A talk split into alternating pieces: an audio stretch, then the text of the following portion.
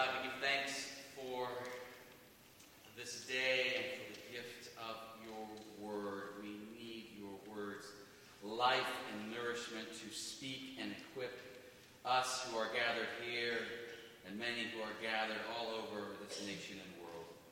By the power of your Spirit, may we know life, may we know your voice, and then through this, your word. In Jesus' name we pray. Amen.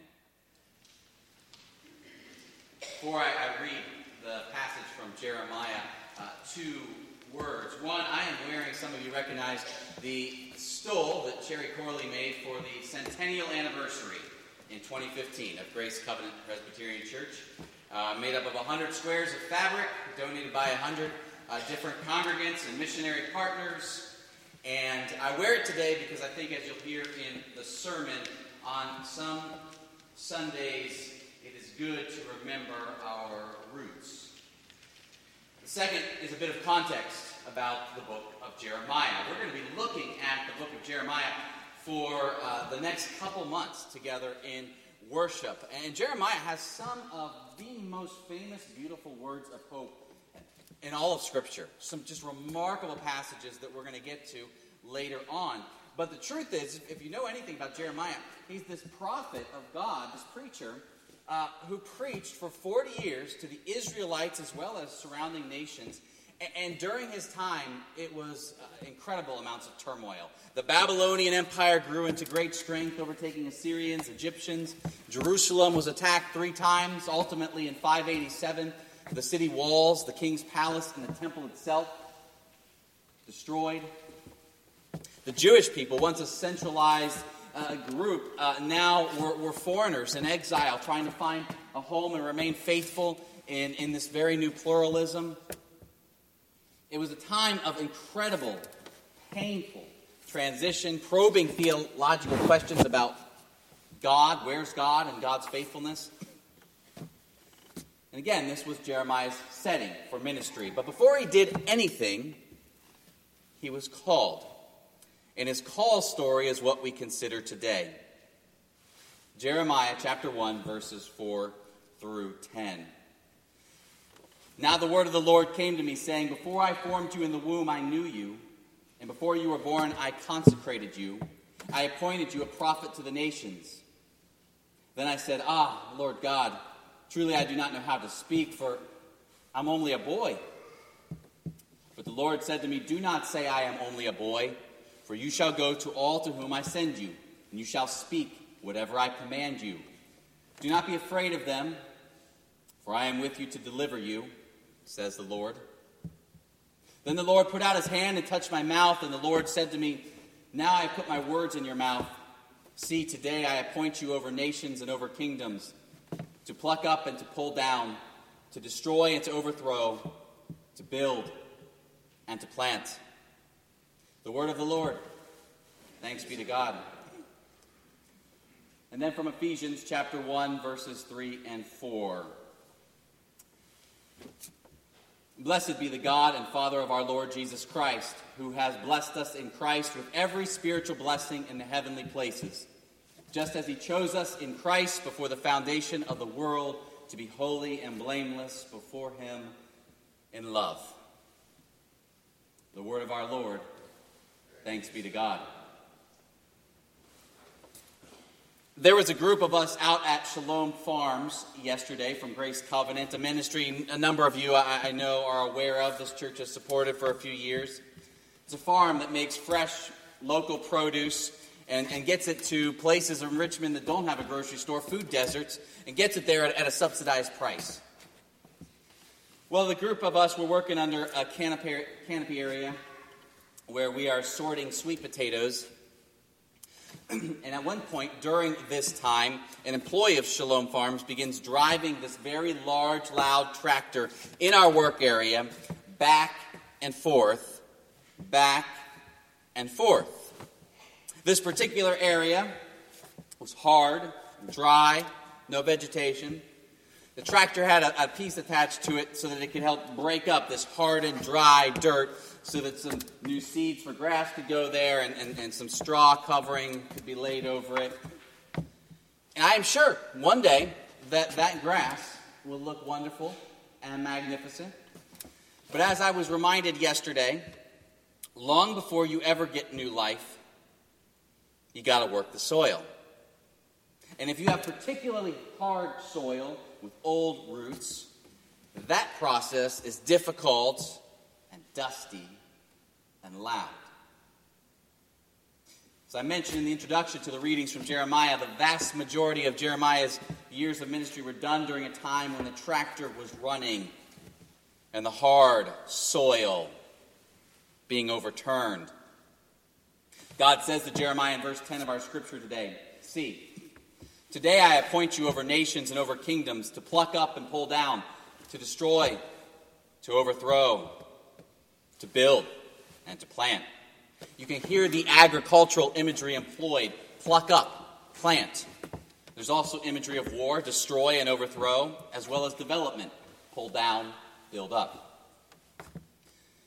But one of the main images for Israel throughout the Old Testament is that of being a choice vine.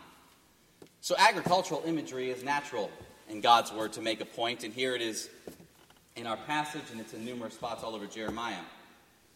Here, God is declaring that Israel, as well as the surrounding nations, will be going through a soil renewal process. The old hardened roots everyone thought would just always be there are going to be plucked up. The dead branches pulled down. A little bit of water, some new seeds, that just isn't going to do. Hard soil means the tractor. Noise, dust, disruption, back and forth, and for some time. In fact, 4 of the 6 verses, verbs that God gives Jeremiah are negative and point to this. Pluck up, pull down, destroy, overthrow. Eventually, Jeremiah will also take part in the final 2 verbs, build and plant. And he will. He will help plant the seed of the new covenant between God and the people. But the emphasis of his call, of his 40 years, is on the upheaval process. As Old Testament theologian and Presbyterian Walter Brueggemann puts it, the book of Jeremiah and its main thrust concerns the end of beloved Jerusalem and the formation of a new beloved Jerusalem. And the end of Jerusalem, of Old Jerusalem, and the beginning of New Jerusalem, they both take place through soil-level disruption. Now, our times do not perfectly parallel Jeremiah's. We are not literally in exile in a foreign country. It's also hard to ignore the truth that a lot of soil has been and is being turned upside down around us and among us, and not just in the most immediate sense of these hurricanes ravaging this country. We can point to all kinds of signs of significant upheaval. And just a short span of maybe even 40 years, like Jeremiah's lifetime. As a church, perhaps we point to, some of us, what a typical Sunday looked like society-wide 40 years ago and what it looks like today. We can point to profound religious affiliation swings to, say, 1960, where the solid majority of the country was some form of Protestant, the next block Catholic. Those 2 blocks made up near 90% or so. To today, where the leading categories right are starting into that spiritual or none, no religion. We can point to the way we communicated 40 years ago to just 15 years ago to today. We can point out quickly our job markets, our arena of work has shifted. We can point to the profound distrust, animosity, sometimes outright violence across political and social lines that has emerged poignantly in recent years. We can point to Richmond 40 years ago and Richmond today and look not at just all of the construction going on in different places and VCU and this and that, but consider if that construction isn't emblematic of lots of different soils being shifted around right now. I myself can point to Christian publications, magazines, emails, social media posts. How many of those offer articles and podcasts and advice to church leaders on preaching or leading on, quote, unprecedented times of unprecedented or tumultuous or great change? in the past 10 years, the uptick in this kind of article has been enormous. And of course, not only society-wide, church-wide, I'm well aware many of us in our individual and family lives are in a season where we're not just merely watering the vegetation and seeing a slow and steady growth. Some of us are, but some of us are gathered, and it is a time of real soil turnover. It's messy. It's scary. And I imagine 100 years from now, people will see far more clearly what all this overturned dirt was all about in our families or the church, society. They're going to see, well, that was the kind of seed that really needed to be planted, and it was a new seed. It needed fresh soil. I imagine they'll all see it. But for now, many of us, the experience is mainly loud and difficult, and our vision is clouded by all of the stirred up dust.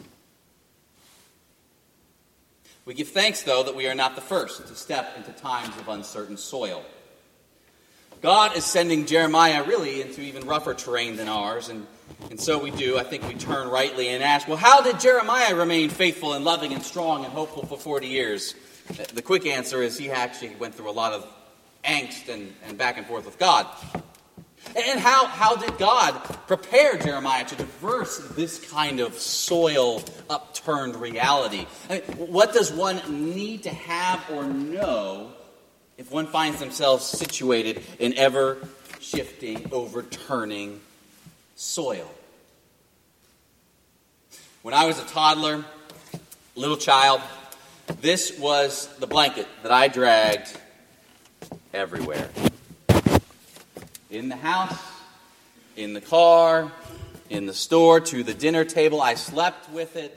I played under it. I kept warm with this blanket. I have shared about this blanket in another sermon about 3 years ago. And I mentioned how on one corner of this blanket, it says, "Made with love by Mommy." When I was still in her womb, she was making this. It was the first blanket she made by hand, no machine. It was a gift of love to me before I knew of love. It was a sign of the kind of love that holds and warms and knows me even before I know myself. As I went and underwent significant life change in my first few years, as every single one of us does, teething and talking, learning, and growing at such a rapid pace, you can see the difference from week to week. That was security, an anchor, an assurance of being held amid all the constant change. Before I formed you in the womb, I knew you, God tells Jeremiah. Before God ever gets to the words about how difficult this is going to be, that's verse 10. Before you were born, I knew you. It's a no, and in Scripture is a verse, a word that speaks to intimacy. And God continues in verse 5, and before you were born, I consecrated you. Consecrated is the verb form of the noun saint. I sainted you. I conferred upon you utter and total blessing and light, not because of anything you've done or not done, but simply because that is who I am as a God. Before Jeremiah was ever Jeremiah, he was wrapped in the multicolored mercy of God's love, named, known, sainted. And actually, Jeremiah is not hard. Jeremiah is all of us. Paul, you heard, declares in Ephesians 1, God chose us in Christ before the foundation of the world to be holy and blameless before him in love. So extravagant, so unmerited is God's love towards us that even before the foundation of the world, we have been wrapped in the blanket of God's abundant love and chosenness. That we really cannot fathom that kind of timeline or reality is really the point. That's how deep down the good soil of God goes and in which we are rooted. If we can't get our minds around it, maybe it's only our hearts, occasionally, that glimpse what this truth is all about. Maybe in times when parents give a blanket stitched in this kind of love. We are always, forever, held in the eternal embrace of Jesus. Ephesians goes on to explain that we are not only called, we are called also holy. Holy being the adjective version of that word. Noun, saint. It's an unfortunate thing that typically nowadays we reserve the word saint for someone who seems especially good to us. She is such a saint in the way she just gives of her time and her money and her energy. He is such a saint, the way he sacrifices and loves and gives. But biblically speaking, though, the word saint is the word for all of us. Each of us has by grace. You do not earn your sainthood. You don't unearn your sainthood. Blessed holiness, that is what is conferred upon each of you before birth. Our sainthood has deep, eternal roots in the soil of God. Perhaps one of the great tragedies of our age is how many of us try, sometimes it's just unconsciously, to work really hard and serve others and be nice and make waves, but not big waves, and keep up with the house, the expectations, the rules, and all the rest. How many of us spend energy trying to keep up appearances that we might feel like we are finally good enough, or feel like maybe we do belong? And it's a chasing after the wind, right? Because never do our actions or inactions ever get there. We don't ever accrue enough, some kind of credential that every fiber of our being knows that we are loved in all of our frailty and brokenness, just as we are for who we are in Christ Jesus. That knowledge of belongingness, that knowledge of chosenness, that knowledge is only ever a gift. A blanket knit before we were born that covers us in the car, in the house, at mealtime, at night. God starts Jeremiah's call process and our call process with an assurance about the good, eternally deep soil in which our lives are situated. You are beloved from all eternity. For God knows that it is the people who know themselves most rooted in healthy, eternal soil who can then most faithfully and boldly navigate the overturned topsoil they encounter in the few decades of their lives. Because people who know they are deeply loved do not navigate all of the overturned topsoil and dusty conditions from a place of fear and anxiety and worry about how this is surely going to concern us and consume me. They navigate from a place of rooted love, because that is where they are being nourished. And indeed, as we have mentioned, Jeremiah is sent into the world where there's a lot of pluck-upping and overturning happening. In fact, his preaching is to be part of that very effort. God puts it this way at the end of verse 5, speaking again of what God has done before Jeremiah was ever born. I appointed you a prophet to the nations. Appointed, meaning literally given unto the nations, the ethne, the ethnicities, the many people groups. Before you were born, you were known, loved, sainted, and given to the peoples. And so too, all of us. Those who find themselves in Christ are tethered to the words of Jesus. Go, therefore, and make disciples of all nations, ethnicities, people groups. You are a light unto the world. We are a people given unto the nations. It's not really a choice. It's a reality in Jesus Christ. Before you were born, you were known, loved, sainted, and given. To be sure, once we arrive on the world scene with a full awareness of our lives and our world, we often do not think ourselves up for whatever very specific way God calls each of us in our church to be given unto the nations. Then I said, Lord God, truly I do not know how to speak, for I am only a boy. Jeremiah pushes back. We see this kind of resistance time and again in Scripture. People protest for the reasons they cannot do what God has for them. Isaiah, I'm too sinful. Moses, I'm too deficient. I don't know how to speak in front of people. Sarah, I'm too old. I can't have a baby. Jeremiah, too young. It becomes clear, really, that this is the common response or people called by God. God, you cannot be calling me to this specific work right now in my family, my marriage, my workplace, in our society amid all this mess, to this kind of change in my life, our life, to this way with being a church with all the soil upheaval going on. Because look at me. Look at us. And God hears our protests.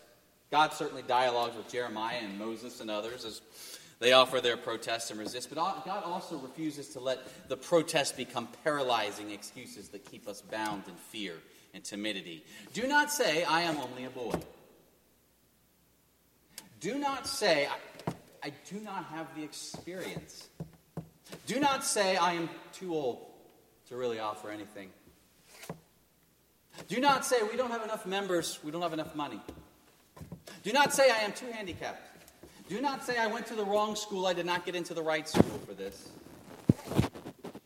Do not say, I am just a sinner.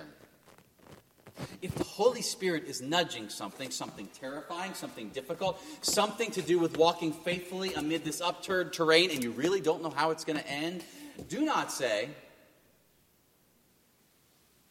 the excuse. Even if the excuse has some real merit, because yes, like Jeremiah, maybe you are quite young, or you are actually getting up there in years, or you do lack money or whatever. Implicitly, God seems to acknowledge that Jeremiah is, in fact, just a boy.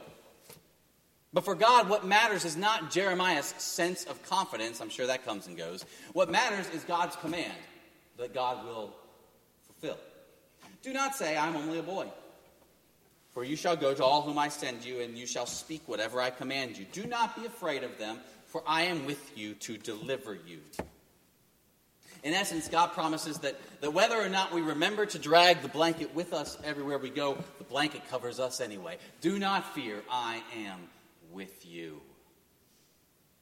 Actually, if we listen more closely, we'll notice the promise is a bit better and scarier than that. Usually, in Scripture, God does make this wonderful assurance to be with us, to walk through the valley of the shadow of death. Here, God tells Jeremiah, for I am with you to deliver or rescue you. So here, God not only promises to be with Jeremiah, God also adds the specific assurance of rescue, which is wonderful. Until we realize that then implies, somewhat terrifyingly, that Jeremiah will find himself in a place where he would need to be rescued. Things will get so legitimately bad or difficult that it will have to be God. How many of us want God to call us to such a givenness that is one of such pain and difficulty? We are guaranteed to wind up in a situation so far out of our control, it will have to be God and God alone who rescues us. How many churches want God to call them to such a givenness that pushes them so far outside of their resources or their control that God has to save, rescue, show up? The truth is, we are not walking by faith as individual followers of Jesus or as a church if in somewhere in our lives we are not stepping in faith in a manner where we very likely will need Jesus to rescue in a very specific way, because the risks are great and we really don't know how the dust is settling. This again is why God starts off by telling Jeremiah about the blanket. For Jeremiah is called to an impossibly difficult situation where the world is being upturned and the people of God sent into exile, new homes in a foreign land. If Jeremiah is going to risk everything, he's got to be secure in the thing that is the most important. If Jeremiah is going to navigate faithfully all of this overturned soil around him, and maybe even in his life, he's got to know the settled soil in which he is surely in no matter what. If Jeremiah is going to speak hard truths that create and bring about insults and judgments and ridicule and push back, he must know himself deeply anchored. Indeed, the degree to which we know ourselves as loved and chosen by God is the degree to which we can and will be courageously faithful. The ones who know themselves most deeply forgiven by Jesus Christ are the ones who are the most forgiving. The ones whose identity is not in all that they do and can produce or they don't do, but is in simply their belovedness in God, they're actually the ones who confer most radically love upon the undeserving and the marginalized and the sinner. The ones who are deeply secure in God are the ones who risk most freely their lives, their whole selves. Indeed, Jesus' ministry, you may recall, did not begin with the immediate transformation of the world. It began with his baptism, at which God the Father says, "This is my Son, the beloved, of whom I am well pleased." Rooted in the utter assurance of God's love, Jesus risks his entire life, offers his entire life, and it was destroyed. His life lay fallow for 3 days until from within the tomb located in a garden of all places, he emerged alive. The deeply rooted life, the deeply rooted church will offer itself entirely in love, no matter what happens. And the assurance of Jesus Christ is that what will ultimately emerge is resurrection life. Our culture, certainly the church, many of our individual lives, I know, are not in the midst of simply slow and steady change. It's more like a tractor breaking up old roots and layers, and there is noise, and there is hardship, and there is a lot of dust, and there's not a lot of immediate evidence of precisely what seeds are being planted and what growth and beauty will be known. These, however, are the times given to us. And each of us is born into these times, and upon arrival find that we are already named and known, consecrated and chosen. More than that, we are also given unto the nations. This is the soil in which we are planted. This is the blanket that covers us all of our days. This is the good news that we have in Jesus Christ. Receive it. Trust it. And in step and great courage. Amen.